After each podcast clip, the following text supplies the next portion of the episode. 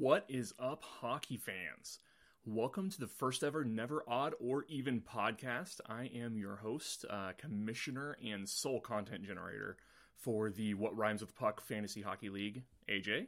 And I'm glad that you could join me today for something that ended up being a much bigger pain in the ass uh, than I thought it would. So thanks for being here. Uh, I'll spare you the gritty details on that one, but it was definitely as exhausting as it was annoying.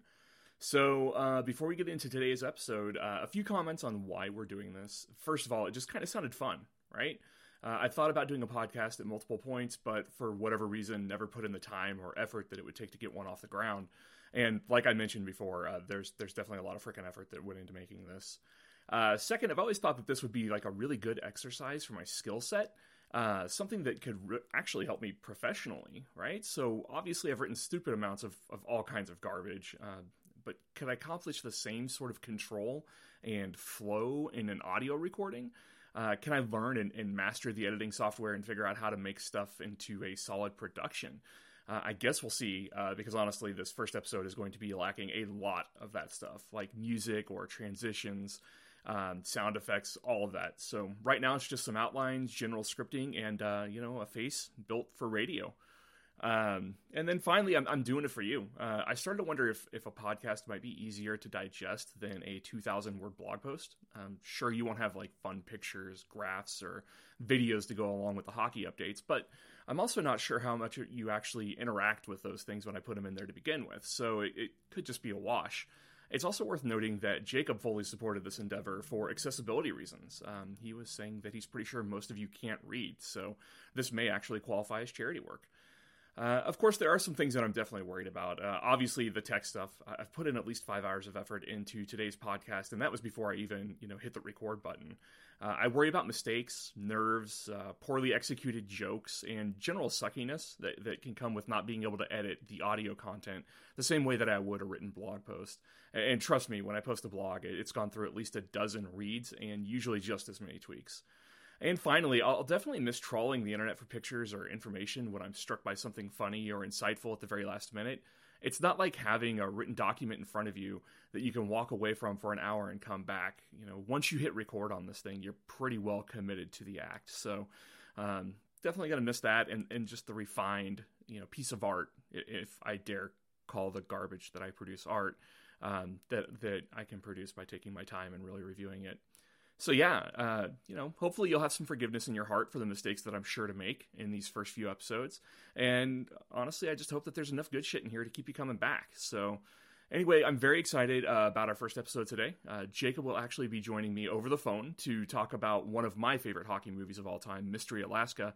And then we'll compare evaluations of our league draft and maybe make some predictions. So, you know, let's get to it. All right. So with me on the phone is Jacob, um, three-time league champion. Uh, I went back and actually checked the blogs and confirmed that Isaiah contested for a long time. Said you only won twice in a row, but uh, check the history. Uh, you definitely had a three-peat in there. Unfortunately for the rest of us. So how are you doing? Doing great. Uh, uh, I'm a little upset, still a little sore about my four-peat being spoiled by Corona. Definitely the worst thing that happened to anyone last year was getting yeah. robbed in my fourth consecutive title. Yeah, I mean, political unrest, 400,000 deaths, there's nothing uh, in comparison to having a, a, fantasy hockey title stolen away from you because the postseason was eliminated, for sure. I mean, throughout history, we've seen pandemics, we've seen political upheaval. We have never seen a four time consecutive fantasy hockey winner in our league. So it would have been unprecedented. That that's true. Um, but in fairness, I also don't think we've ever actually completed four consecutive uh, seasons. so, um, you know, baselines and all that. Uh, not not a whole lot to live up to, I guess. Uh, yeah, I actually I actually do firmly believe that you would have beat me uh, when we got into the playoffs. I had like four dollars of cap space left, and my team was reeling a little bit. I was making some deals looking ahead to next year, and then the league got canceled. So I wow. might talk a big wow. game, but I was in fear of your team. Wow, I really appreciate that. That means a lot to me, and yeah. uh, I will sleep better tonight. Thank you. I think uh, I think the rest of the league though appreciates me uh, breaking up, you know, the title run though. So you're starting over this year. you know, good luck. Yeah. Um, not rooting for you at all.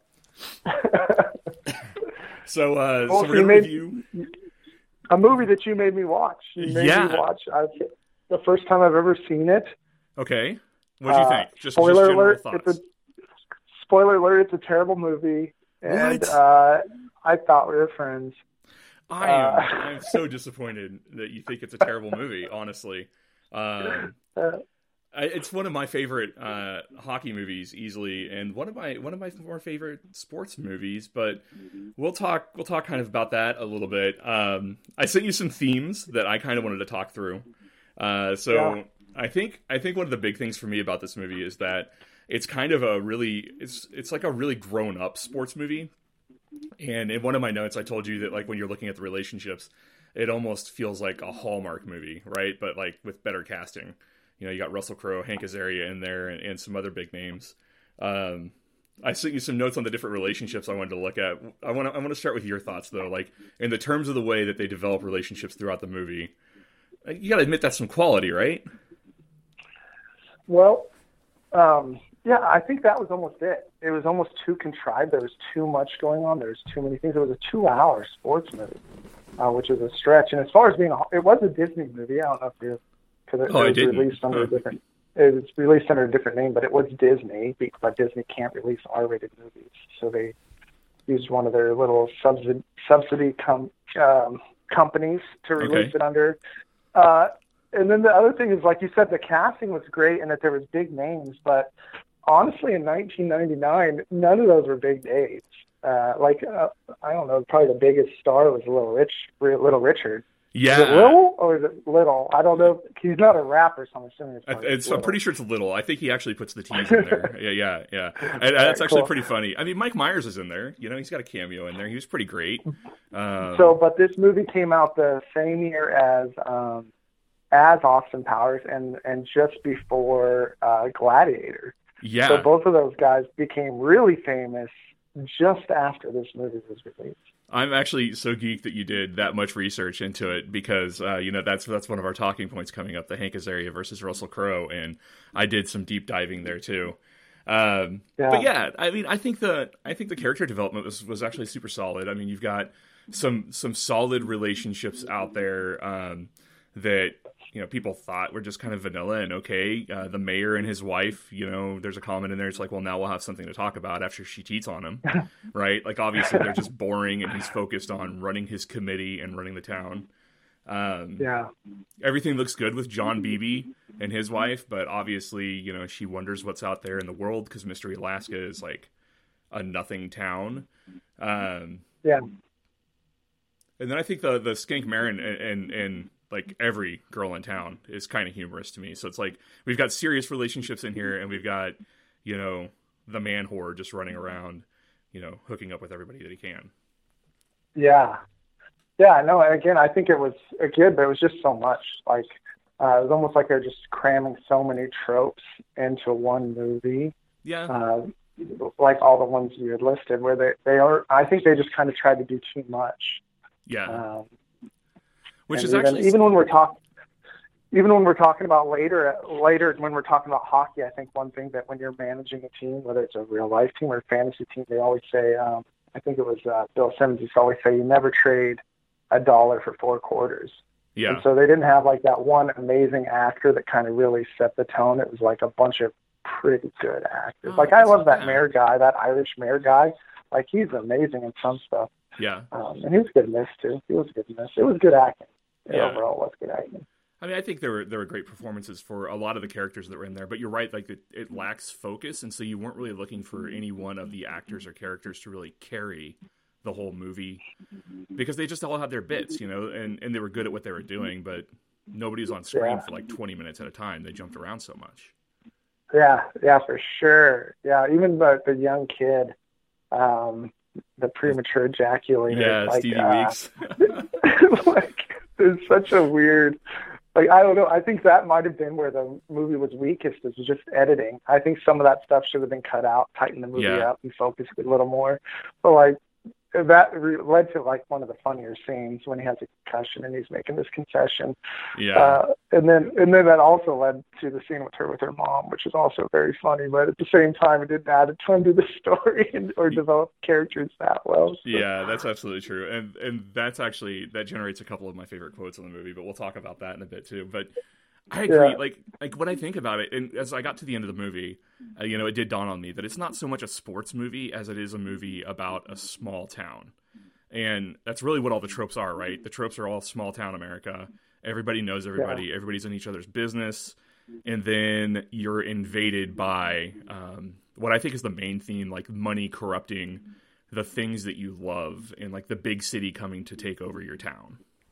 Yeah, And I, I Yeah, think they carried that pretty well. Like- yeah, I know and it's so hard because um, I was a little conflicted about it because growing up in a small town, it is one of those things where, man, I hate it here, uh, but please don't talk bad about it. yeah, you yeah. know, it's kind of like a, the sibling thing. God, my brother's an idiot. Uh, just don't you say that. yeah, yeah, Um, yeah, yeah. My school's full so of I idiots, felt- but I I, have felt- school pride. I felt so conflicted the whole time. I was like, yeah, do I? Who do I sympathize with here? The the people that want to get out, the people that want to stay, and um, but it was good. Yeah, I did like that part. I do.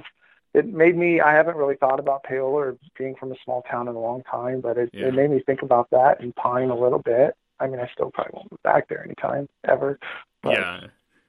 Imagine if Paola put together like a street ball team and somehow they got, you know, I, I wouldn't say the New York Knicks because they might actually win that game, but yeah. say the say say the Warriors came to town to play them or something, and you know, yeah. uh, Oh yeah, it's just yeah, no, but I think that was kind of one of the harder things too. Is I because I never seen the movie before again, and I think that I thought that it was um like based on a true story Oh, going yeah. into it. So which which sometimes those um based on true stories are so unbelievable, but you can get away with it because you're like, well, it's a true story. yeah, And just an unbelievable thing happened. But this is like super unbelievable and also very contrived. yeah, And so it like once in a while made it hard to suspend belief that yeah, that the Rangers actually would acquiesce to go to Alaska in, the middle of the season Well, to I mean, play they, they had to cave, right? Like, uh, like the fat, the fat lawyer from Mystery went down to the big city and had a heart attack on the courtroom floor. You Oh, can't my say no at that point Yeah, because we know union yeah. bosses, you know, are so soft, and that that death would have definitely swayed them to send their players. You know, No, no, that's and that's something I hate in movies when it's so clear that they're trying to manipulate my emotions, especially when they fall short because they haven't made that guy likable enough yet. They really hadn't. Like just You don't think something so? about that that guy, that character. I wasn't like, oh no, not. I don't even know his name. I didn't even bother to Uh, learn it. that's funny. I don't know like most of the characters' names. Um, the actor's name is like Maury something. I don't know.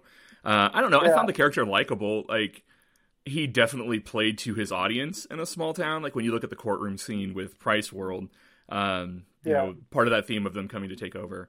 Uh, he definitely he knows he's going to win. He walks in that courtroom, he knows he's going to win. All he has to do is say a couple of key phrases. You know, New York Rangers, hockey, and everybody's looking at their star center, going, you know, we're going to forgive him.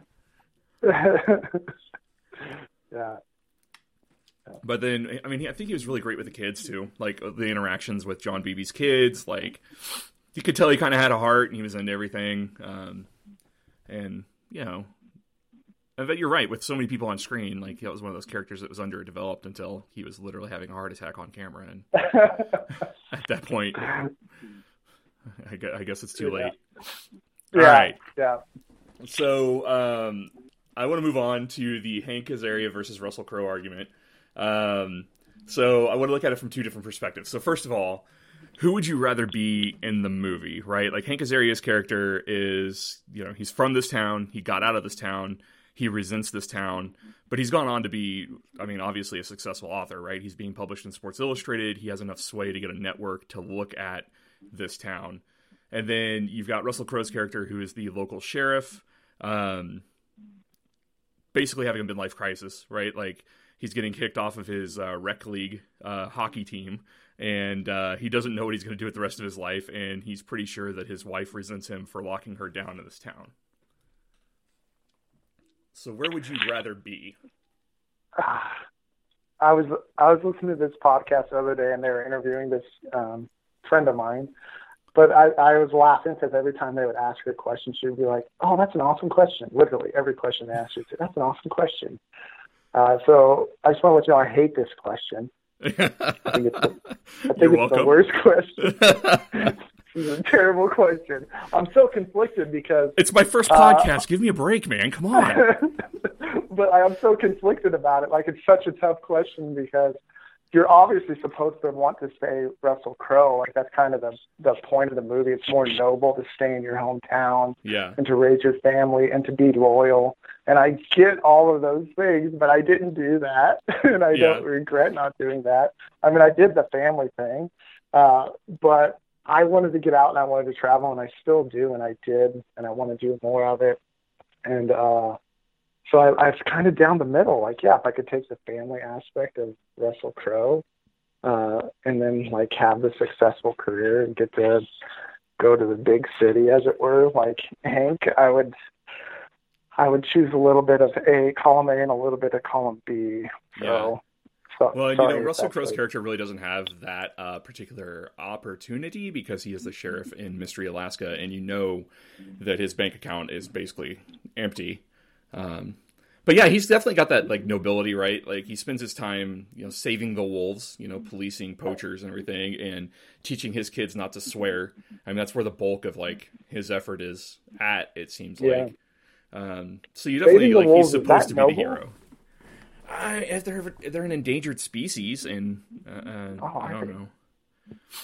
It looked like the guy that he was uh, that he was talking to though might have been like native. You know, he may have actually been like a native Alaskan or Native Canadian or something, and I mean maybe that's like part of their culture or religion, and I don't know. I, I mean I didn't see any like cattle farms or anything, so I can't think of what he was protecting. Yeah, yeah. I, I didn't know wolves were endangered, so I guess that, that's the educational part of this podcast. I didn't mm-hmm. either, but I just made that assumption based on the fact that he was threatening his freedom over the fact that he killed wolves. I was like, there's got to be some sort of legislation, right? But yeah, I'm with you. So like Charles Danner, um, you know, Hank Azaria's character, he gets to do the cool stuff, right? He gets to see the world and fly in helicopters and you know gets to follow passion projects like his writing and stuff like that. Um, but ultimately like you see his character too is, is kind of lonely and looks back and you know wishes he had done some things different and he definitely wishes that the town that he grew up in appreciated him more than they obviously yeah. do yeah no that's definitely sad uh, you know that that relationship dynamic though with him and um and donna though john's wife uh I, I kind of I thought that was a little bit laughable because we've all done that. We all romanticize our high school relationships. Yeah. Uh, but then if you like really, really think about it, think critically, and maybe don't think about yourself, but like even each other. Like we know who we dated in high school, yeah. and what a nightmare that would have been. Like as much as you might want to romanticize, oh, what if? But in in honesty, it just you're not remembering it because if you look at any high school relationship, it's a train wreck. Yeah, um, yeah. Well, I think there's a component to that too, though, and John talks about that, and Donna even talks about that in their conversations where she had some aspirations beyond Mystery Alaska, and it feels like John locked her down a little bit. And so I almost feel like John's like looking at her, and it's not like she's got eyes for Charles Danner so much as she has eyes for this lifestyle that could have brought her out of this little town. Oh, yeah. Yeah. But ultimately, you know, I don't think that she ever intended to do anything crazy. I think that it's just that fun little fantasy that she probably had this like flirty idea that like oh here's my high school flame. He's been all over the world at this point. It's so good to see him. He's fascinating. He's interesting. But like i just never it, she never struck me as somebody that was gonna like cheat on her husband. And charles danner never struck me as somebody who could close that deal. Oh yeah. No. Yeah i agree. And i mean yeah, he, no, he, he skated like a homosexual said, um, so. yeah he skated like and then she she said something like it's hard to be a woman in this town. So yeah. So then the the flip side of that, uh, whose career would you rather have, Russell Crowe's or Hank Azaria's? And, and you kind of talked about it, and I was super impressed that like Gladiator hadn't even come out at this point, right? And so no. he wasn't like super big yet, but everybody knows who Russell Crowe is now. Um, but I don't I don't know that everybody would recognize Hank Azaria, you know, if he was on like a national syndicated nightly TV show. Yeah. Oh, so you're talking about the actor now. So like Yeah. his acting career do you think is more successful? Yeah, yeah. Um, oh boy, I don't know. Because this Russell Crowe, that one movie is like top ten.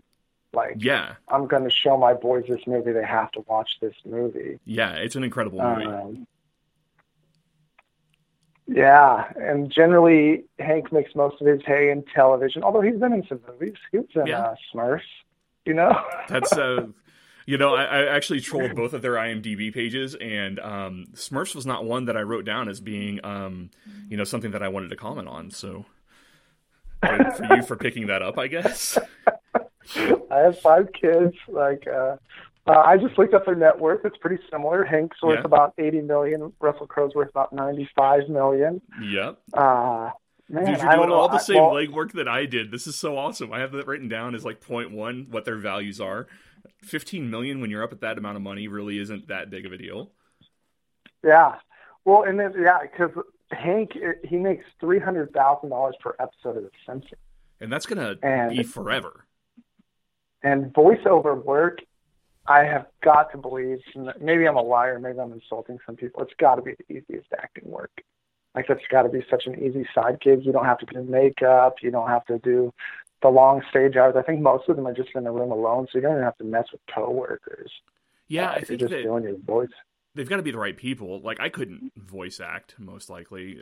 You know, you've got to have somebody that's got some of the, those acting abilities to put themselves in a character's shoes and carry through just like any actor. But I would agree that it's less taxing. Um, you know, especially less physically demanding. You know, he's not in any scenes or anything on The Simpsons, and he voices multiple Yeah. characters, and I mean that's just a testament to his Yeah. skill, right? He's he's really. But when I look through Russell Crowe's IMDb, like beyond Gladiator, what what sticks out? Um, Les, Les Mis, that's him, right? Uh, yeah, but Is he in that? does it really stick out? I mean, I mean, I don't like that movie, but a lot of people do. did Teresa make you watch it? Uh, I don't even remember. Like, I think it was just public outcry that I had to watch it. Oh, okay. Um, but we don't have to talk about that because that'd be a whole other episode.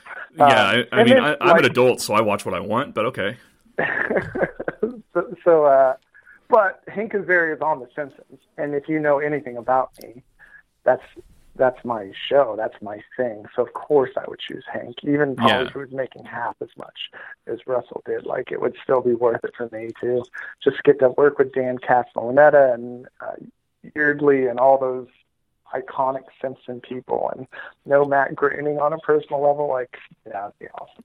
Yeah.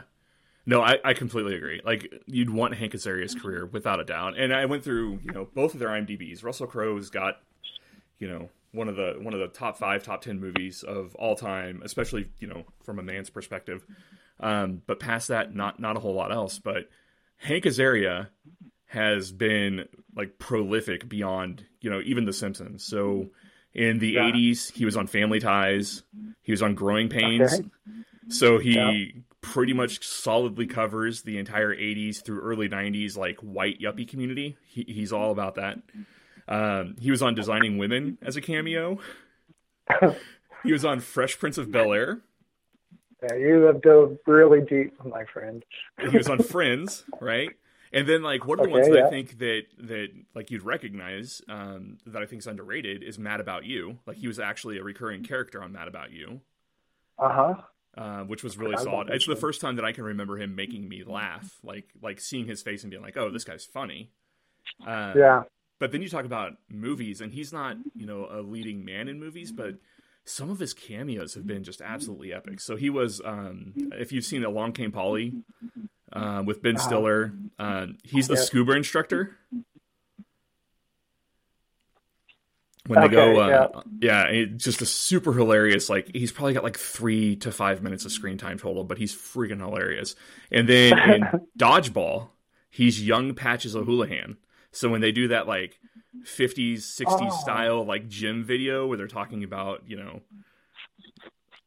Okay. Yeah. all that crazy stuff, you know, uh, he's that character. So that's amazing. Um, he also Yeah. shows up on Futurama, which is my favorite uh, cartoon ever. Um, Yeah. And then I don't know if you've watched Brockmire at all. No, I haven't heard of it. Um, it's got like three seasons in. It's him and Amanda Peet, and he plays a um, alcoholic broadcaster for baseball. And he actually starts the the first episode. He's a broadcaster for the Kansas City Royals, and he's super drunk, and he ends up getting fired. And then it's like a redemption arc, and it's just like really like think of like your most misogynistic, stereotypical old white broadcaster trying to find a new way like in this world. Um, super solid stuff there too. It's very very funny. Um, Yeah. But then the the last thing that that if like none of that sold you, um, which obviously you're already sold, but in the '90s, the Spider-Man cartoon, the actual good Uh-huh. one, he Yeah. is Eddie Brock in Venom. Oh wow. Oh, that's awesome. Yeah. So I to just me, watched like, him in uh, Night at the Museum yesterday. Second oh yeah, yeah, he's in there too. I think Russell Crowe's in a couple of those too. Yeah, I think. for sure. Cool. Oh, Um, yeah, Azaria where are we crushes him. at? Where are we at? All right, so at yeah, my notes here? yeah, tran- transition time. Uh, so um, you know, first first off, this this fucking town was was a note that I have in my notes. Uh, just this this town, right? You got a sheriff who rides a snowmobile, and basically all he's doing is being a game warden. Um, when Connor is arrested uh, for shooting the Price World rep in the foot, uh, the first deputy on the scene doesn't even realize that like a crime's happened. He hasn't detained Connor. He hasn't read him his rights, and he seems confused when John tells him to read him his rights. Um, and then just like all the courtroom stuff. But I, I kind of agree. I think that if a police came on scene and you said the bullet ricocheted, I misfired, it ricocheted, and it hit him in the foot, there's a chance there's not an arrest there. Right, but in order to determine like the facts of that entire case, you're gonna have to ask some questions. And if you're asking him his Yeah. questions without a lawyer present, then you've got nothing. So like even step one, like if you're just gonna detain, detain him for questioning, you've got to read him his Miranda rights, right? No, not until he's arrested. I'm pretty sure. This isn't a lawyer podcast, I don't think. But like, I think as long as you're just detained and you're not arrested, you don't have, you don't get your Miranda rights.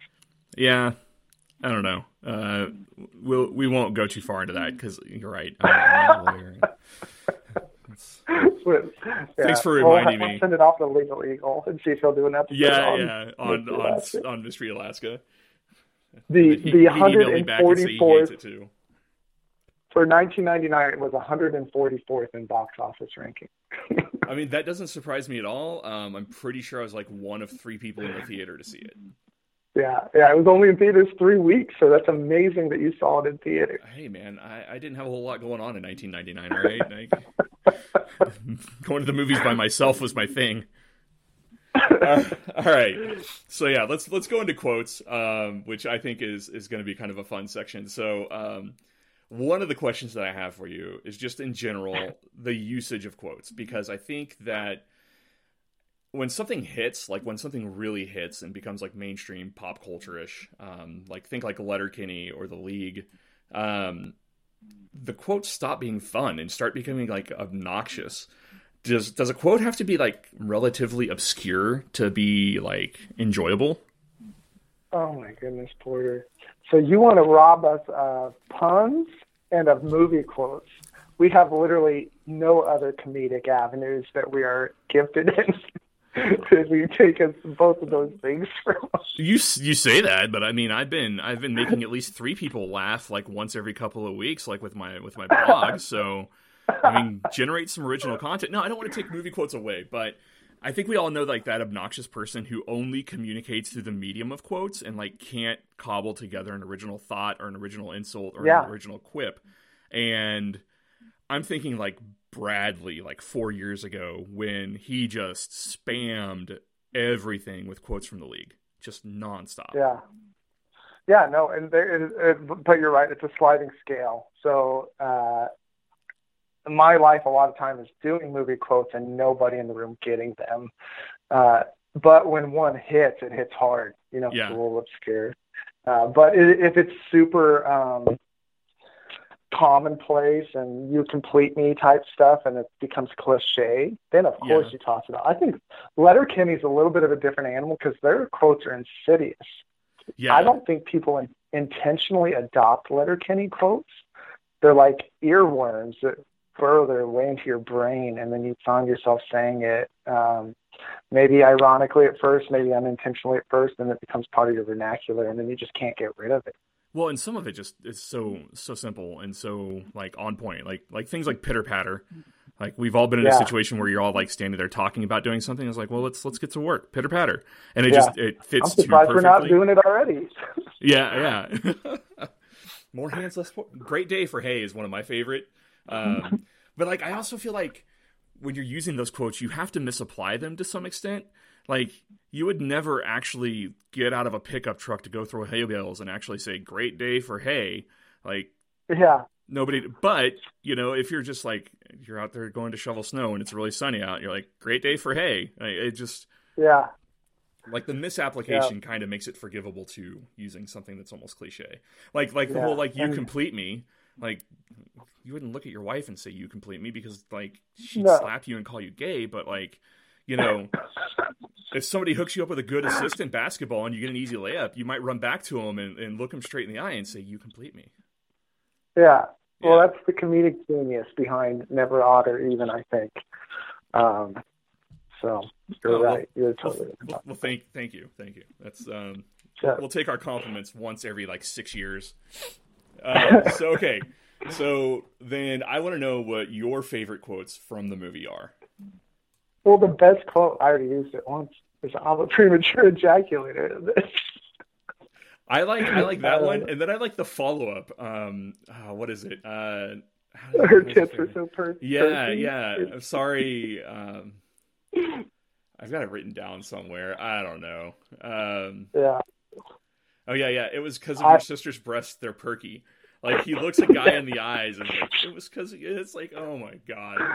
Yeah, I also like uh uh it's kind of early on, but when the helicopter first came, she calls me calls Russell Crowe on his on his thing, and she goes, "There's a helicopter over town hall. It looks Russian." Oh my! I'm so glad you brought that up. Could you imagine how wild it must have been to live in Alaska in the 80s? yeah, Like full on Red Scare, nuclear weapons Oh, pointed yeah. everywhere, and like you're broken off from the mainland of your actual country, and you're closer to your enemy than you are to your friends. yeah. No, I never thought of that. That's that had to be yeah. a crazy experience. Like they had to think constantly that they were probably entry point two. I mean, Yeah, Russia would have to go across like here It's a long ways, but yeah. And it's so great because Russia's become the villain again, and it's like an old friend. It's like I'm so happy when it's like, oh yes, we hate Russia again.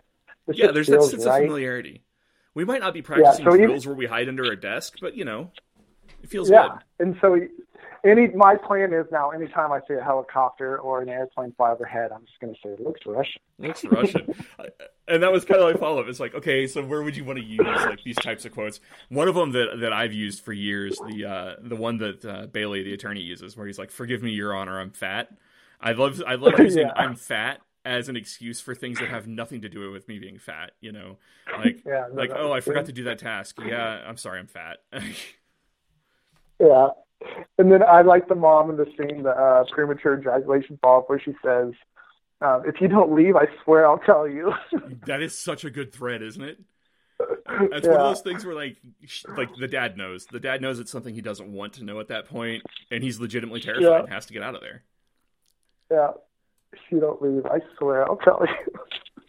Um, Uh, I've got some good good. ones in here that I really liked. Uh, the the quote from uh, Donna when the mayor's like bragging about all the stuff that's coming, and he's talking about the zamboni, and she's like, "A zamboni? I- I'm getting wet just thinking about it. I'm wet already. Yeah. And then the mayor's just like absolutely shocked, which was like yeah. a great moment. I and used then that one already though before I even saw the movie, so um, they might have actually stolen that from me. Oh, okay, okay. You often feel sexual arousal from Zambonis then. Yeah. Okay. Yeah. Yeah. Well, maybe maybe it's not so much that they stole it; it's just a shared experience. It's like you Yeah. and hockey wives um, Yeah. feeling it at the same time. Exactly. Um, yeah. parallel thoughts, what they call it. Yeah. Oh, so every idea that happens in your brain has already happened in somebody else's brain. There's nothing original yeah. in this world anymore. uh, you got any more? Oh man, I thought I had one. Like everything that Mike Myers said was funny. Like I didn't yeah. memorize any of them, but he was hilarious. It's like the the yeah. rub and a tug was really good. Uh, jeez, uh, he's a genius. um, I got a few more. So I really like uh, a couple of the the Skank Marden's ones where um, the I play hockey and fornicate because they're the two most fun things to do in cold weather. Uh, yeah. I think that that's perfect. You know, it's winter. There's nothing to do. Like that's why so many kids are born in the fall. Um, I like when the kid's reading from Sports Illustrated, and he's not a very good reader yet, and he does the like. Uh, Skank Marden is a, the a master of sticky sores on his, and then he cuts him off. Found it out. Yeah. Yeah. Yeah. Um, I, so there's some of these ones that I was like, okay, these would be great when you take them out of context. So after the guy, you know, after Connor sh- shoots the guy in Price World, um, and he's trying to like apologize to John Biebe for getting demoted from the game, and John's like, Connor, you just shot a guy. Like the whole like you pull that out of context. Like anytime somebody's not paying attention to what's important in a situation, like you just you just shot a yeah. guy. Uh, and then I like the the old lady in the town hall. Uh, this might be an old lady mm. talking, but I've always thought you're a bit of a prick. it reminded me yeah, so much of like great. my grandma. Yeah, she was great. I loved her. Uh, I also like God's sakes. I don't understand like where that comes from. If that's like a regional thing, and you know, like people saying "holy crap" or whatever. Um, is that like as you get into Canada or even like Wisconsin? Like, do they say "God's sakes" a lot? Is that a thing? Yeah, yeah who knows? Canada and Wisconsin and Alaska. Alaska's not very close to Wisconsin, so. I mean, they're both way up there, though. They're you know, yeah, close to Ontario Bay, both of them. They're pretty close. Uh, and then the last, the last one that when you pull it out of context is going to be great too. So um, when Stevie Weeks and his girlfriend are hooking up in the uh, the snowplow, and he you know blows his load in the condom, prematurely ejaculates, she looks at him because she doesn't know any better. She just looks right at him and goes, "Does this mean we're done?" So like, oh, that, that poor kid. I know, I know. And then he never he ends up leaving town without actually hooking up with her. No, and yeah, that's such bullshit. He, oh Teenage... yeah, he's going. He's going to like minor league hockey. He, he's not going to be yeah. a virgin when he gets home. No, no, she was worried about him on Saturday games, and he's yeah. going to go be in minor league hockey, traveling from city to city. Yeah, yeah, especially as soon as him and uh, Connor get sw- like switched up, like one of them gets promoted or sent in a different direction to a different team. As soon as that kid doesn't have anybody around him that he knows, he's balling out. Oh yeah, well, just kids that age, like with yeah. that impending travel, they're going to find a place, whether it's in a field or in a car or whatever. Yeah, that's ridiculous. True story. True story. Yeah. Um. So yeah. yeah. does that mean we're done? Like that's gonna be my my my awkward close to anything now. And no, like you said, it's gonna be one of those references that nobody gets. But in my head, I'm just thinking of that scene the whole time, like the awkward, like. So does that mean we're done? Yeah. yeah. I'll get it. I'll remember. Uh, the last one that I really really liked that um, I think kind of leads into our last um, a uh, couple of topics. So the judge has that great quote during the town, town hall where he says, "The two things, two things we have always had in mystery: our dignity and our illusions. I suggest that we cling to both." And I feel like that's so appropriate for a small town because you you knew at least a dozen dudes in high school who thought they were the biggest, baddest thing ever, even though they lived in a town of like graduating class of 130 people, right? Yeah, um, yeah. And and you know don't expose yourself to the bigger world because you're going to shatter your illusions. You're going to find out pretty quickly. Oh, it's sad though. It, it is. It really is. But you know, it's a sadness we share. We we grew up in Paola, Kansas, and that's yeah, yeah. But but yeah, maybe we should uh, to another quote there. Maybe we should fast forward to the hockey part. Um, yeah. So the Saturday game. Uh, I want to start there. Uh, how does how does something like the Saturday game evolve? Yeah, like uh, if anything, just the structure of it. I would. I think that there's a similar probably um, culture to some of the basketball games in like those Rucker Park okay. type areas, those um, iconic street ball areas. I think there's. I, I've never been there. I've never participated. Obviously, I think there's probably certain courts that only the known players get to play on. but do they, they have a gatekeeper, like the committee, to decide who's done and who's not? Yeah, I, I almost bet I almost bet there is. That there's probably half consensus and then half, hey, these are the elders of the group, uh, and if they say you can't play if you don't have the uh, yeah, play, you're not. I could I could see like an Uncle Drew type character, like in a Rucker Park, like who goes up to somebody yeah. and says, "Hey, man, it's it's time for you to," or "Hey, man, you you can't get in this game because you know you haven't earned it yet." Um, yeah, either direction. Yeah. yeah, I just it feels so awkward that those three people have so much power over the game that means that much to the town. Mm-hmm. No, it was very odd how formalized it was. Yeah. Uh, that because that's a very um, it seems like a very uh, high context culture. Yeah. And that's a very low context way of doing things. Like it should have been like they shouldn't have been called the committee. That people just would have known culturally who should be in the game and who shouldn't be in the game, and it'd be pretty obvious to everyone. Yeah, and somehow nobody was, you know, going to the judge for any of that, despite the fact that obviously he was the only other person who had actually been outside of mystery at some point. Yeah. Um, so then something else that kind of blew my mind, right? So we're talking about the Stevie Weeks guy, and you know the committee's like, we can't, we can't hold him back anymore, and they're like, well, he doesn't. You know, John Biebe's argument is he doesn't have any experience and you know yeah. experience counts for something. And we see that you know the second that that weeks takes the ice he gets knocked out right? Um yeah.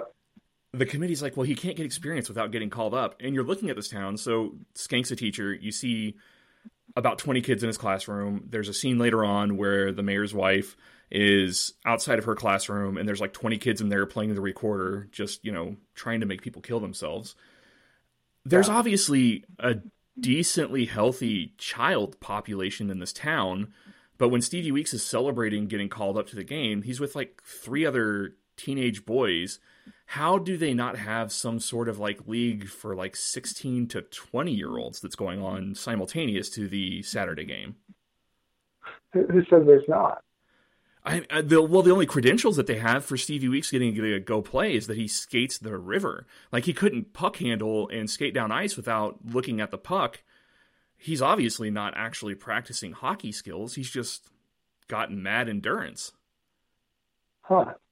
Well, uh, yeah, because I would assume they have a high school team. Because even the one guy that goes and plays in college, the judge played in college, and uh, and he never got to play in the Saturday games. So unless he was a walk on, but more than likely, I bet that he at least played in high school. I, I would mean, assume. Maybe uh, there's a lot of kids out there playing like pee wee type hockey. You know, the the opening scenes of the movies when the ice is open. There's a lot of kids skating around with sticks and everything, but like you never see any organized hockey action in that town aside from all of the adults. But they even call it the Saturday game. So if there wasn't games on different days, do you think they would bother calling it the Saturday game? Wouldn't it just be their game? Maybe I don't know. That's a good question. Yeah, I, I still don't I, I would assume that because even the other kids were like, um, "I'm next." One of his friends in the cafe said, "I'm next," and so there there was a bit of a like he obviously felt that he was the second best in their friend group at hockey, and they never would have figured that out just from skating. Yeah, purely just skating. Well, they didn't. They didn't seem to believe that he was actually the second best in the group, though. They were kind of not impressed by his assessment of his abilities. Yeah, yeah. No, they had to have been playing. I mean, if you have a rink there and you're a kid, they've got to be playing constantly. It's, it'd be like soccer in a, a town in Africa where it's just they're play, probably playing from after school yeah. until until the street lights come on. I just wish that Stevie Weeks didn't almost die. I mean, like that that's sort of a hit and then that sort of a punch immediately afterwards. I just think back to like Sidney oh, Crosby yeah. losing almost an entire year of his life from a concussion. No. Yeah, that, I thought the same thing. I was like, this is definitely made in a, a time when we weren't so concussion. Yeah, yeah, not quite as bad as the Mighty Ducks, but you know, you know, still not yeah. recent at all. Um, yeah. okay. Oh, go ahead. Mm. No, I was done. Oh, okay, okay. So, um, I'm running into, uh, you know, like I said, first episode of the podcast. I have one more thing that I want to talk about about Mystery Alaska before we move on to um, talking about our league. But Okay. I have a system limitation that we're running into at the moment. I really didn't think this segment would go 45 minutes, but here we are. Um, I've been having a good time. So let's take a really quick break. We'll come back. We'll talk about the big game, and then um, we'll talk about uh, our league and how we assess our draft that we had recently. Awesome. Cool. All right. Talk to you in a minute. Okay. All right. We are back. Um, got a little sip, organized my notes. We are ready to move into the last part of the movie itself, um, and then we'll dedicate the rest of the time to our actual uh, draft and the way that we broke it down. So, so the big game, uh, you know, uh, the attorney Bailey goes down. He dies in New York, and his sacrifice brings the New York Rangers to Mystery, Alaska. And uh, you know, at that point, they had about two weeks to prepare for the game. How plausible do you think this outcome actually was? Not at all. I mean, it was completely, again, it's so unrealistic and they were just trying to play with your heartstrings. But the way, what I did appreciate though, was how um, uncliched it was. Like you never see the good guys come out and take an early lead. Yeah. Usually they're just getting hammered the first period or the first half or the first quarter, whatever sport it is. And then they like barely squeak it out in the end. But the, the flow of the game was very unique in that Mystery came out, scored the first two goals, and then the second period like got just shellacked five to zero. And then even the end where where he dinks it. And Yeah. it, it wasn't even for the win; it was for the tie. And Yeah. I was like, you wouldn't even give him the tie. Well, So- you're like they have to lose, right? Like everybody, everybody knows they have to lose. Anybody with half a Yeah. knows they have to lose. yeah. So I felt like the the post was a little generous. I feel like Yeah. the New York Rangers should have had somebody who could win a face off uh, with 50 seconds to go in the game, and that they could have ground the clock out. I, I yeah, yeah. I, uh, I, I absolutely not plausible. I, I mean, the New York Rangers brought, you know, if they brought their full team, they brought four lines of forwards, you know, three guys on each line who have played together for the entire season and training camp because they're at their All Star break, right? They're halfway through their season. They bring three lines of defensemen, um, big bruising guys who are going to grind on you and just absolutely light you up. And then they'll have a couple of goalies, and honestly, they probably didn't need two goalies. But I actually paused the movie at the end. Mystery Alaska has eight skaters. They have 10 yeah. total hockey players on their team. They said 11 skaters at one point. Like when they were introducing the teams, they said 18 skaters for the Rangers and only 11 for Mystery. Oh, well, that doesn't make it any better. Um, No. yeah, so of those 11, um, two of them are goalies. Or they said 11 skaters. Okay, so they would have had 13 on their roster. Yeah. But how would you break up your 11 your 11 skaters? You got lines of 3, so what? Three, six, nine? You get 3 lines of forwards and one set of defensemen? Yeah. Seven forwards, It- four defensemen? Yeah, yeah. I don't know. Like we probably don't need to sit here and parse this out, but you're right because they played four on four going Yeah. into it, and then they added um, John, so that would have been nine skaters and then one goalie. Yeah, and then the other the other aspect of the the version of hockey that they played against like what the New York Rangers, what professional hockey players do, they draw sticks to determine what team they're on this week. Yeah. None of yeah. these guys have played with each other in an actual game before. Yeah. Like, it's just No, a- no, yeah. it's ludicrous. It's Yeah. ludicrous for sure. Okay, so so my second my second question, and it's kind of MythBuster style, plausible, busted, or confirmed, right? So let's talk about the effect of the weather on the NHL players um, in the in the first period. Uh, obviously, Mystery jumps out to a two nothing lead, and a lot of that is attributed to Little Richard uh, freezing out the Rangers, and the Rangers not being able to cope with the negative ten degree weather. No. No. No. Everyone, because most of those guys are probably Canadian, right? Like if we looked at the Rangers roster today or in 1999, half Canadian. That's not racist, right?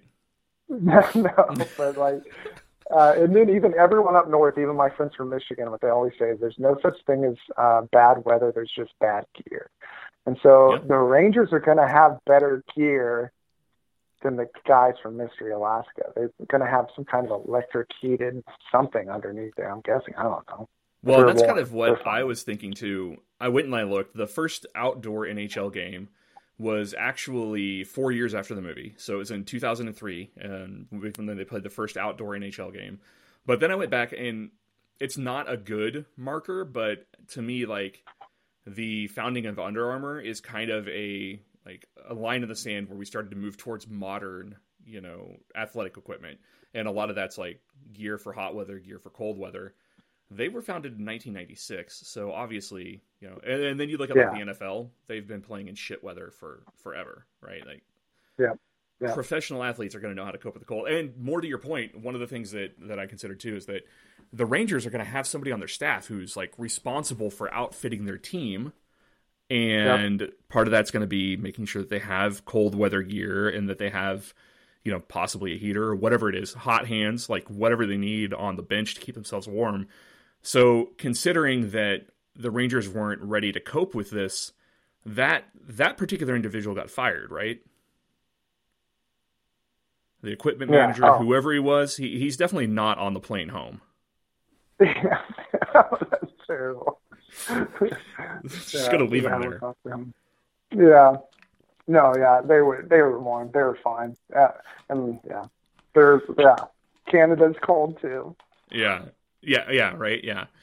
So then, uh, then my next question, uh, and I, you kind of brought this up earlier when we asked about the cast for this, and you're like, well, at the time this came out, Little Richard was like the most famous person, you know, in the cast. So my third uh, MythBuster style question is that they could pull Little Richard for this event. no. You don't no. think so? I think this one's actually plausible. I think Network oh, I mean, Bunny yeah. would get him there. Yeah. Yeah, okay. Yeah, there's a price. I mean, you could get anyone anywhere for the right price. I yeah. Assume, especially in celebrity land. Yeah. Um, now he probably wasn't very happy yeah. when he got there and he realized what he was doing, but yeah, yeah, but, I mean, because I think that's even again the point of the movie is that they spent this this movie was a twenty eight million dollar budget and only did uh, like five million at the box office after we gave it to the theater. Would you so stop rubbing in how bad this movie is? I like it. All they right. Got, they got big chunks of money, like even to get him in this movie. I think they had to pay, pay him a pretty penny. So. Okay, so say this movie came out um, after um, Gladiator instead of before. Who's playing the lead role in this movie?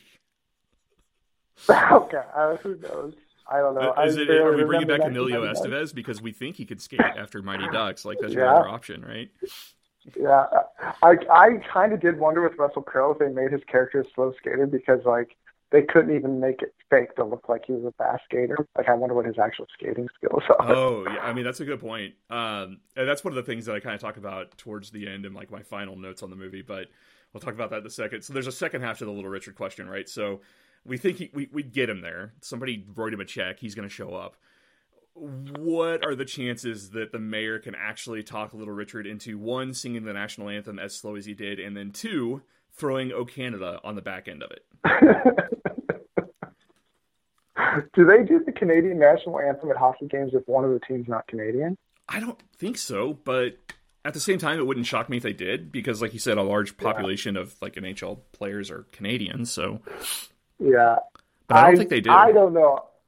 I don't care. I like it. I actually like that part of the movie. I like how much I like Little Richard after the fact, and if he did go with the small town yeah. scene, and, and the Oh Canada thing cracked me up when he started, and I was like, what? What I like the, I, the network guys are like, wait, this isn't in the notes. Like the guys running the cameras are like confused by it because they're trying to go to commercial. Yeah.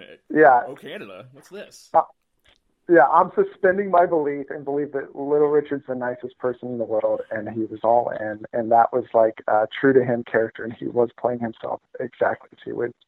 As he would I kind of love this life. because that, like, all of your positioning in this movie makes me believe that to you, Little Richard is the real hero of the story.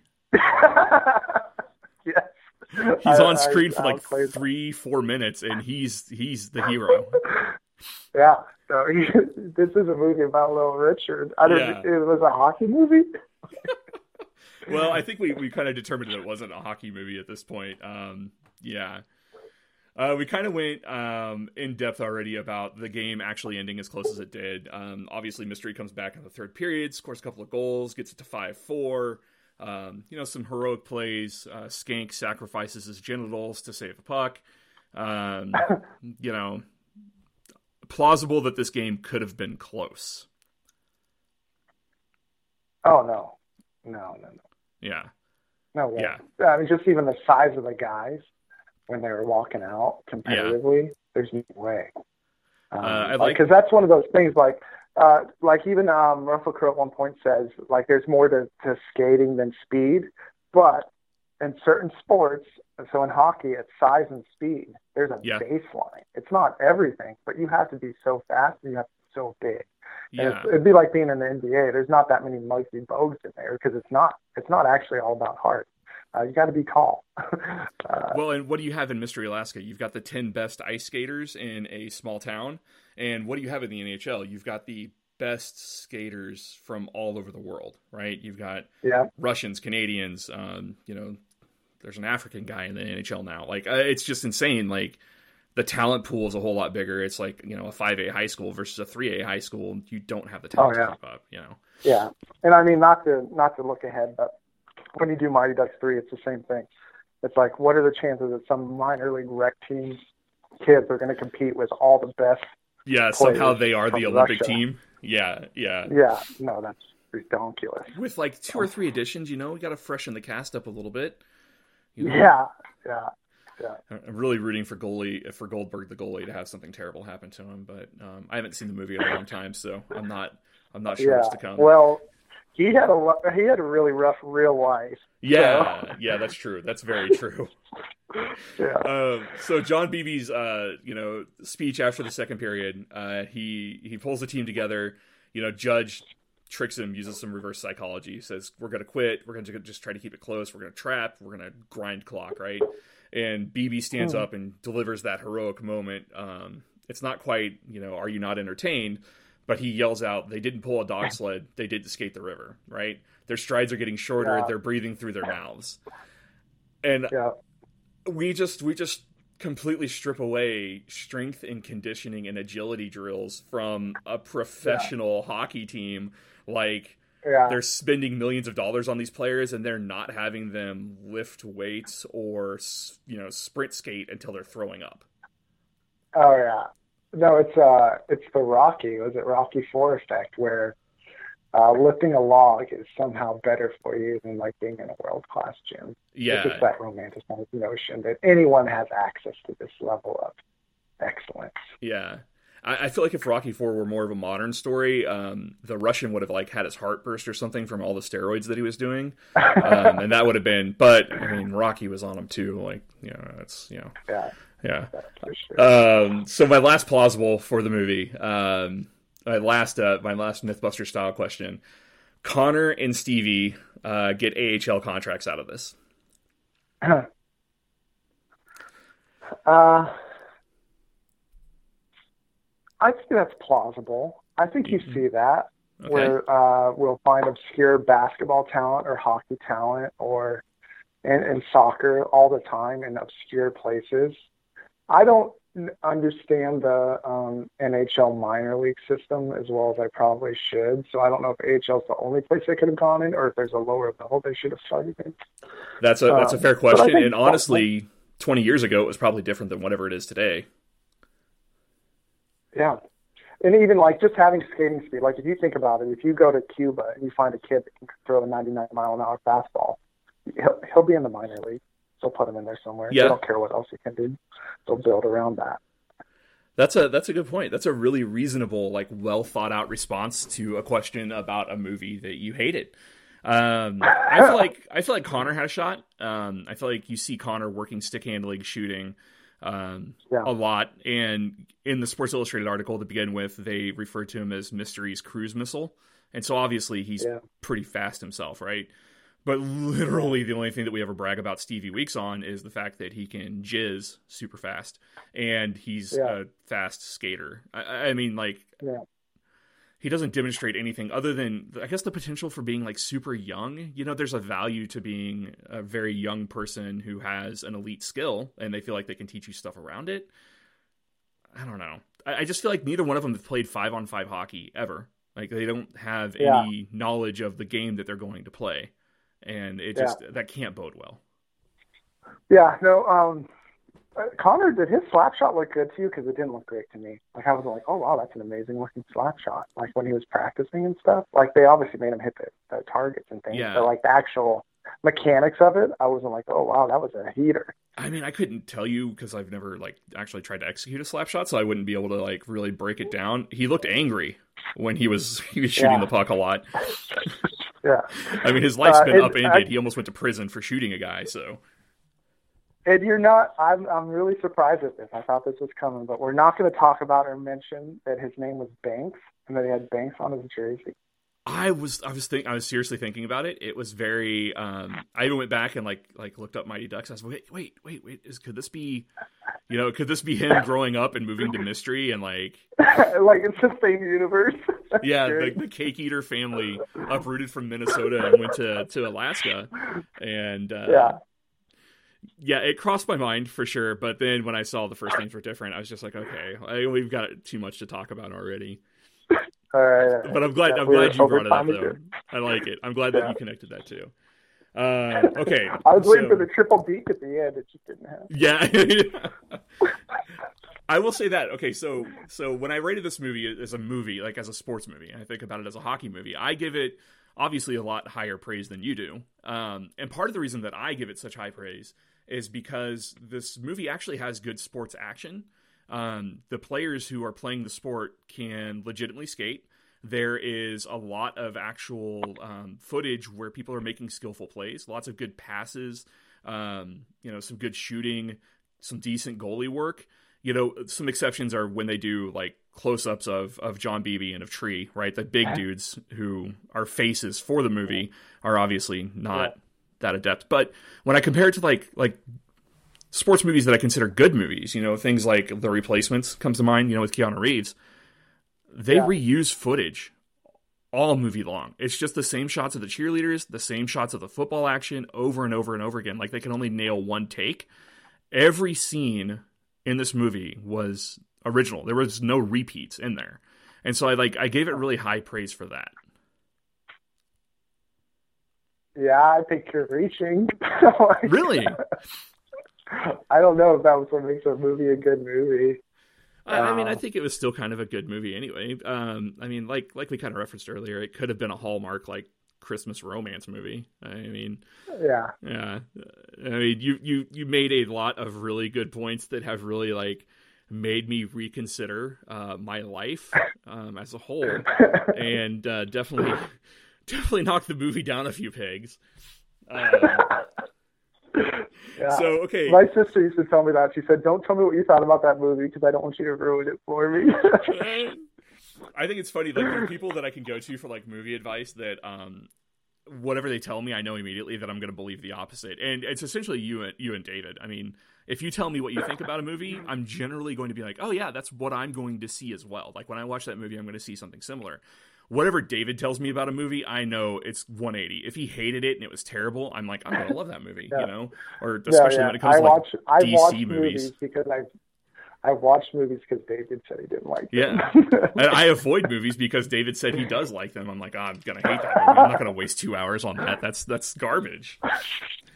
That's funny. I don't think I've done that, but Okay, so to wrap up, uh, Mystery Alaska. Um, obviously, you Yeah. you what kind of a letter grade would you give it? You're pretty down on it. Give it a letter grade as a movie as a whole, not necessarily a sports movie, but just as a movie.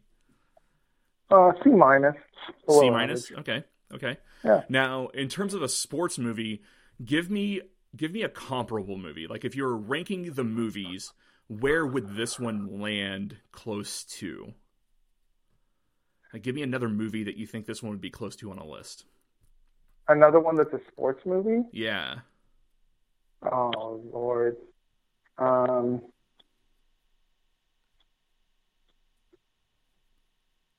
I don't know. Like I think it's Mighty Duck for Mighty Ducks for adults, but it doesn't have the same level of um nostalgia for me, so I would rank Mighty Ducks higher, but it's definitely okay. similar to that. I can kind of see that as being like Mighty Ducks for the adults, you know, a lot less, you know, slapstick humor surrounding, you know, concussions and potential life altering injuries for 11 year olds, um, which is kind of nice to see. Uh, I was really high on it until you talked me down, and now I look at it and I kind of look at it like, um, and it's a, another movie you probably haven't seen. It's called For the Love of the Game, and it's a Kevin Costner baseball movie that's like basically okay. has like five actual baseball scenes in it, and it's like about him having a boner for baseball and like his love relationships around the game and stuff. And yeah, it's it's a sports movie that's not really a sports movie. Yeah.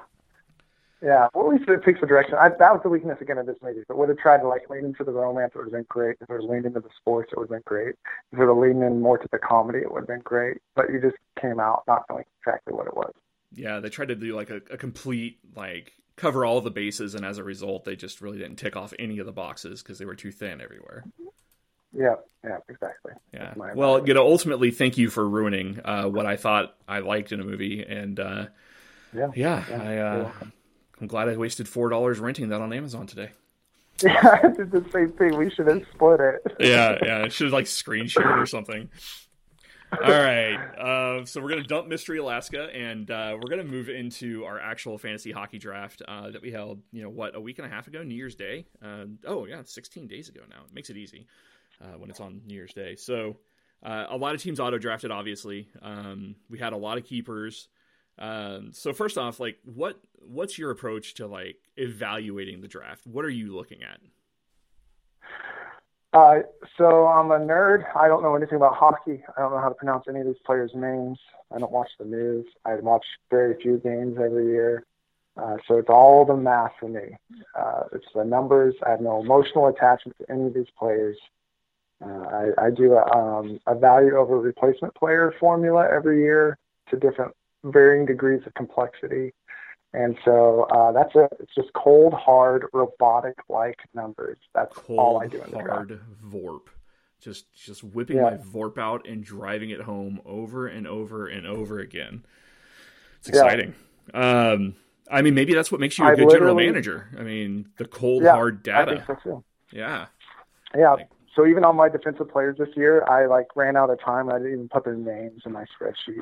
Like they literally were just listed. Which was actually one of the funnier things to me because you're always super prepared for the draft and you're always like on top of these things and you're like, I don't even have that guy on my list. I don't even have that guy on my list. And I'm like, that's like the 15th rated defenseman in the league, and you you're out of defenseman already. Like, and yeah. in my in my like my player list, um, I think it shows because I have you ranked. Um, I think no, actually, I have you ranked number one in defenseman, which is insane to me, considering that you had no idea. But maybe you were just listening to Yahoo at that point. Um, no, I uh, over I've overvalued defensemen probably in my formulas. I think. Um, okay. But I mean, I can see why though. Sure. I mean, you have what maybe four, five elite defensemen who are going to score at a high level, and then the drop off from that right? From those elite yeah. defensemen down to the yeah. next level of defensemen is pretty dramatic. So yeah. I guess chase those guys. And that was one of the things when I, I went back and I looked at the way that I ranked things because uh, looking at your team specifically, uh, I have your average unit ranked at uh, number five. And let me back up uh, real quick because the way that I do it, um, and I'm curious where you pull your values from. I just trust Yahoo. Whatever Yahoo tells me is their expected uh, point output or their expected draft value. I just use that and then I adjust that number based on our actual league salary cap. Yeah. Um, I it depends on the year. Uh, if so, if I'm pinched for time and I'm not finishing my spreadsheets, I would just use Yahoo. But I've used up to probably four or five different websites, and uh, that's when it got super complex. That's when I used to have pages and pages and pages of spreadsheets because I would uh, because not all the websites you can customize for your scoring format. So I would have to take each statistical category and then use formulas, obviously, to create how many points projected that would be, and then uh, like put them all together and either average them or something like that, maybe a weighted average. Like I did not do that this year, but I have in the past on that. you have a wife and five kids. Where where are they when all this is happening? Yeah, well, it depends on where we're at, what we're doing. So this year it was not an option, uh, but some some years, um, depending on when we're doing the draft, I have a little more time than other years. Yeah, I mean that's another good point too. Like this draft was kind of, I mean we scheduled it kind of last second, right? Uh, we knew the season was coming, mm-hmm. but the NHL also kind of scheduled their season at the last second, and there's a lot of like weird injury stuff out there right now, and, and there's a lot of like wild cards this year compared to other years. But yeah, yeah. so I just I pull value value straight down from Yahoo. Um, uh, I have a note here somewhere. I think fantasy sports, um, and this is standard fantasy sports, are like a three billion dollar industry. That's not even those Crazy. daily fantasy gambling sites. That's like just standard, you know, leagues like the one that we're in. It's a three billion dollar industry, and so like I'm like, okay, I, I have a general respect for the people that they're probably paying to put these stats together, and I don't think that I could personally do a better job. Your approach to surveying multiple sites, I mean, just repeats that process and, and probably gets closer to what their actual result is because you're getting the average from all the experts. Yeah. Yeah. So then what I did is I took um, the ranks from Yahoo for everybody uh, that was drafted, and I did a couple of different things. So I went with uh, the average player rank on your full, your full roster. You know, and obviously the closer you are to zero, the better your roster is because the, the the lower the number, the higher the rank. And then I also broke it down by units. But this is where I knew that I had some mistakes and that your VORP approach is definitely superior. And that's when I was looking at your goalies. So I have you as the fourth rated um, goalie squad for all the teams. That your unit of goalies is the fourth best. But you have the best goalie, um, and he's the best goalie by far, right? Uh, Andrei Vasilevskiy uh, is yeah. easily the best goalie in the league. It's not Hell, Hellebuyck um, you know, won the whatever trophy last year. Yeah. Uh, but I would assume that um, Vasilevskiy's going to you know rock more wins just because Tampa Bay is a team that, that wins a lot of games. Um, yeah, yeah. Hellebuyck definitely had more uh, shutouts and everything, right? But still, yeah. Yahoo's ranking even has it as uh, as Andrei Vasilevskiy being number eight, and then Connor Hellebuyck being number 16 and then from there it starts to drop off even more like 31 34 and then you're in the 60s and so so having a really really heavy top for your goalie it's going to like your average doesn't look good but he's going to get all the starts and that's where you're going to be playing all your time so you're going to be getting his points and not your fourth goalie's points for the season yeah yeah all right so methodology aside who do you feel like um, well, and talk a bit, little bit about um, your pre-draft rate because you went through and you actually did something that I didn't do, and you rated our keepers. You you looked at the value that we saved as managers and the keepers that we selected. Uh, talk a little bit about that. Yeah, so again, just seeing how much value you're getting, I think I complained um, publicly about the goalies that you kept were both amazing values, and I don't know how intentional you were with that last year, and I don't I don't remember last year at all. Like it was a nightmare year, obviously. So I don't know. Uh, I was thinking too much yeah, about you, keepers. You blacked out. You woke up. That. You took second. It was it was a horrible year for yeah. you. Yeah. Even if I even if we were in a keeper league, I like I felt like I was surprised to hear that we were in a keeper league. Um, but um, anyways, so yeah, like in so you obviously those those two goalies were ranked at the top. Like I feel like you had a what I calculated was a hundred eighty dollar jump out of the gate in value that you were saving uh, by the keepers that you kept. Um, so I, I looked at all that, and so obviously the some of the newbies were at a disadvantage um, because they didn't get to be as strategic in their keepers. So I, well, it's kind of interesting because the way that we did it for the new teams is we actually let them have basically an expansion draft. So after we divvied up the divisions, um, every player that was not kept from your division was available to you in the keeper wow. draft. But what the new people did is they went for the higher priced, you know, skill players who are going to put up a lot of points. They weren't necessarily looking for value when they made those picks. It seems like. Yeah. So yeah, looking at your rankings, they definitely they they hurt quite a bit. Um, I think the other funny one in here is Jess's keepers um, really set her back. She lands in second to last with a negative one hundred and sixty five uh, dollars uh, gained yeah. with her keepers, and I feel like a lot of that has to do with like Sidney Crosby. Um, yeah. just not a not a good look being loyal to people. It goes back to your point. You got to be cold and robotic and just be like, hey, sorry, homie, your time has come. Yeah. So she paid two hundred and thirty eight dollars for Sidney Crosby, and his value was just under ninety dollars. So she lost one hundred and forty nine dollars on Sidney Crosby, and then um, yeah. yeah, pretty pretty brutal. Well, that's that's again that I could be wrong. That's Jacob's value. That's what I evaluated him at, um, and then Holtby as well. But I would so she might have had him evaluated higher, but I, I would say with both those guys, it's name recognition and um, just being a hockey fan. Yeah, I saw. Well, I'm it's mistaken my math. You look at the top five in the league. The top five were going for you know close to like two hundred twenty to two hundred forty dollars, like in that realm, right? Um, yeah. So you know the the superstar that Sidney Crosby is, he's definitely not carrying that value at this point in his career. I mean, there's there's not a whole lot to argue about. She definitely overpaid there, right?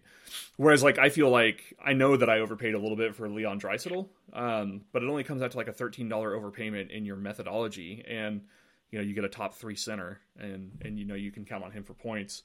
It still sucks to drop two twenty on a player, but you know, a little more value there. It feels like. Yeah, yeah, and I think there's people that know more than me. Like uh, you guys probably know more about like who their line mates are, maybe yeah, who had them undervalued, or uh, maybe someone above them gets hurt and they're going to be up on the power play now. Um, so like even I, I do the same. I don't watch very much football either, and I won my fantasy football league last year. But one of the things I did is I drafted Antonio Brown because I was just looking at numbers and I oh, wasn't yeah. watching the news and I had no idea that he wasn't going to play the whole season. So, and you still won your uh, league. Like you drafted a guy who was like literally not rostered and won your league. Yeah, well, we we all make mistakes. Like we're all have players on our team. I just hurt, I am just... baffled by like how lucky you get in some of these leagues. Like I knew I know I know that you you play with us and we're all idiots, and that's why you win so many years in a row. I mean, you won when we drafted a team for you while you were in Africa. Um, I just thought that somewhere out there you'd be in a league with somebody who is actually good at this stuff. no, I, I don't think that's what it is. There is definitely an element. I haven't blown away any of those three years that I won. Like I won in very tight playoff races. Yeah, uh, that's ridiculous. Okay, so then you expanded past that. So you've got the um, the pre-draft uh, keeper values in there. You dropped a team in here somewhere um, on the I dropped spreadsheet. Um, Curtis. I didn't have his keepers for some reason in my spreadsheet. So Curtis oh, is in there. Okay, okay.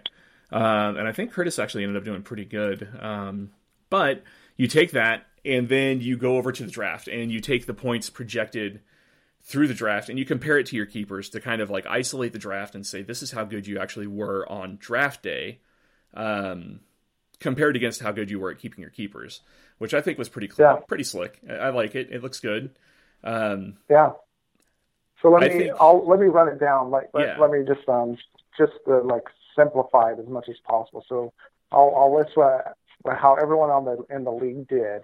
So this is saying, hey, if you were projected based on your keepers, you had the best values keepers. AJ, you had the best values for your keepers. You were at a hundred and eighty dollar advantage. So you should have come out number one uh, in the projected points for the league, but you actually came in number three. So you lost in the draft. You lost to um, two levels yeah. of um, projection. Um, so, like to, to not even list where you're at necessarily, but just to say this is how you either advanced your position or fell a couple slots in your position. Yeah. So, so arguably, I underperformed. Yeah, yeah, in the draft according to Jacob again, which could be total bullshit. Uh, but like Ashton, um, she dropped three spots. Uh, Pepe went up a spot. Michael dropped five. Uh, Ashley and D1Y, um, D1Y or DY1?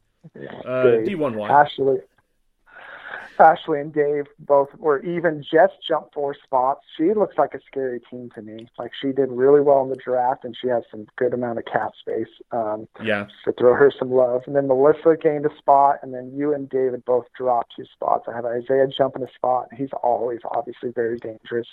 Um, and then I think that I rated myself the best, obviously, because I was using my own evaluation. Well, you know, you, uh, you took you took a big L last year during the season, so you've got to give yourself, you know, some sort of, you know, even if it's just a moral victory, just something to feel good about yeah. coming into this year, right? But I, yeah, I, I mean, I, I landed I on the same thing, right? We used the same the same projections for scores, um, and then coming out of the draft, I also had your team as having the highest point projection.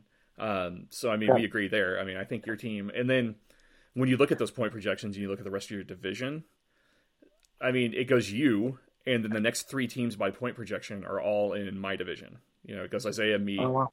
David. Yeah. So I feel like you're you've definitely got a major upper hand um, in your division.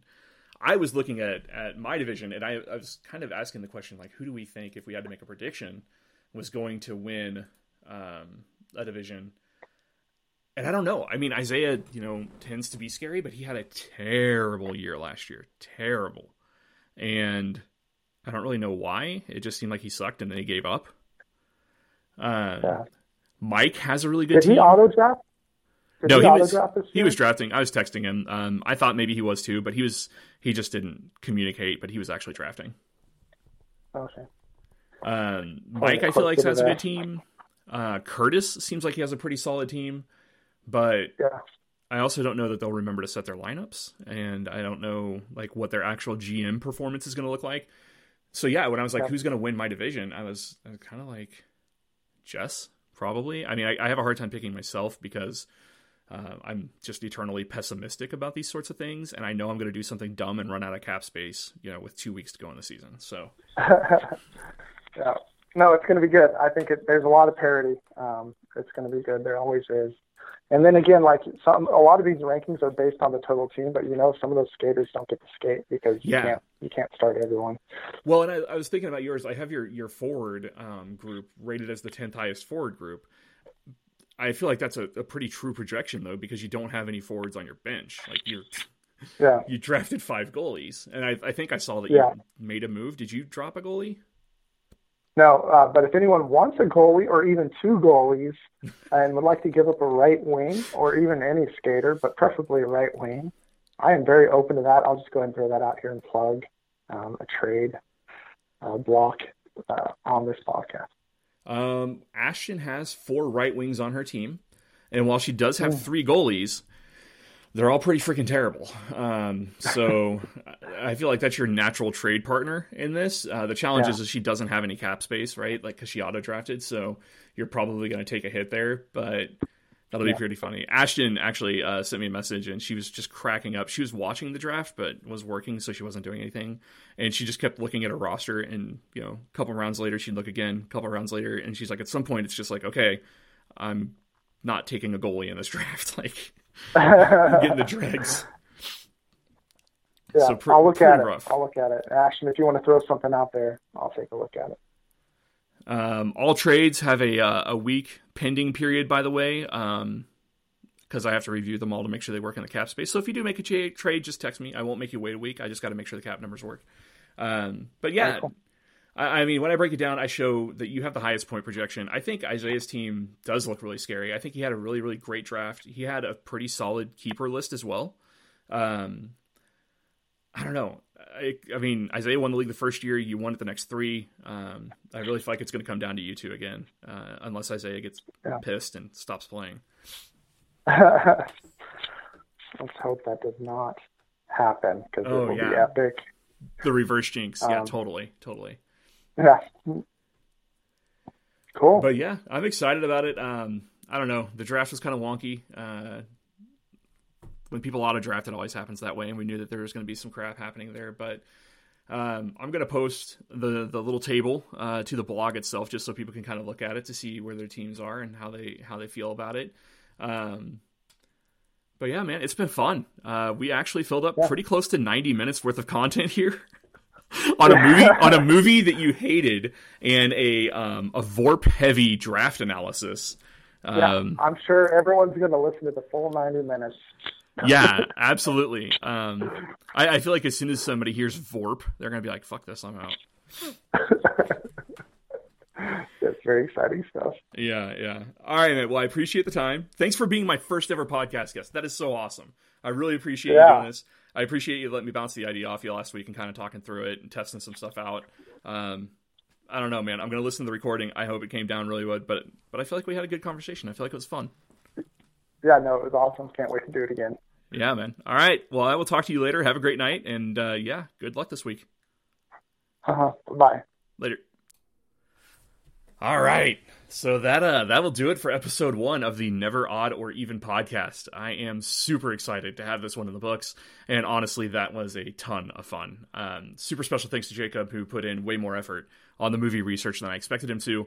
I knew that I was going to spend hours this week uh, dissecting that movie and trying to find things to talk about. I just kind of expected him to fly by the seat of his pants, but he came super prepared, and it made the whole thing a ton of fun. Uh, also, a super special fuck you to Jacob for ruining a movie that I thought I liked. Um, you know, talk about shattered dreams. So anyway, as always, uh, feedback's appreciated. Uh, let me know what you guys think, and and you know, feel free to to throw in some burning questions if you had some. We can do some Q and A on the podcast occasionally, and be sure to look for us next week when I'm sure somebody will talk me out of uh, Princess Bride as a top three movie. Um, so you know, good luck to everybody in their games this week, except for Michael, who's currently beating me by 13 points, thanks to Thomas Hertl, who I would have drafted if not for the JT fucking Miller incident. Shit. So I um, I guess the best way to end this then is to uh, to quote Marla Burns. You know, young, naive, jizz filled condom in her hand. Does this mean we're done?